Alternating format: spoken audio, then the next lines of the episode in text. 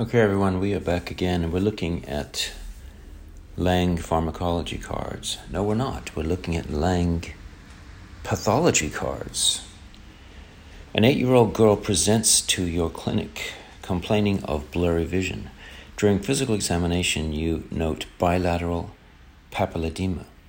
A CT scan of the head demonstrates a mass extending from the floor of the fourth ventricle and dilated lateral and third ventricles. You suspect that a biopsy of the mass would demonstrate cells with blepharoplasts in a perivascular pseudo rosette arrangement. What do you think it is? Well, from the title, you know that it is an ependymoma.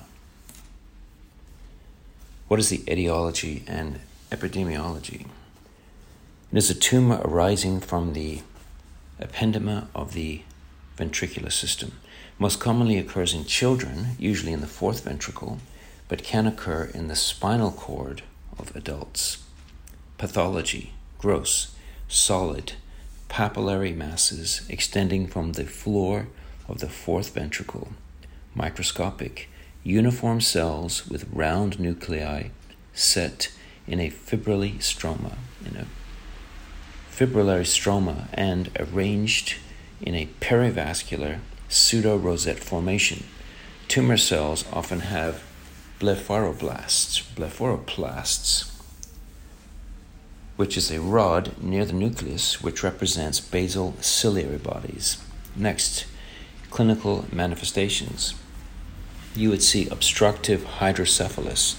The tumor may obstruct flow of CSF through compression of the fourth ventricle.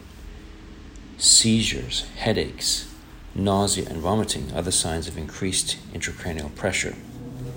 And lastly is the treatment and prognosis surgical excision but this is difficult owing to proximity of the brainstem nuclei. And unfortunately, here the prognosis is poor with an average survival time of four years. Thank you very much.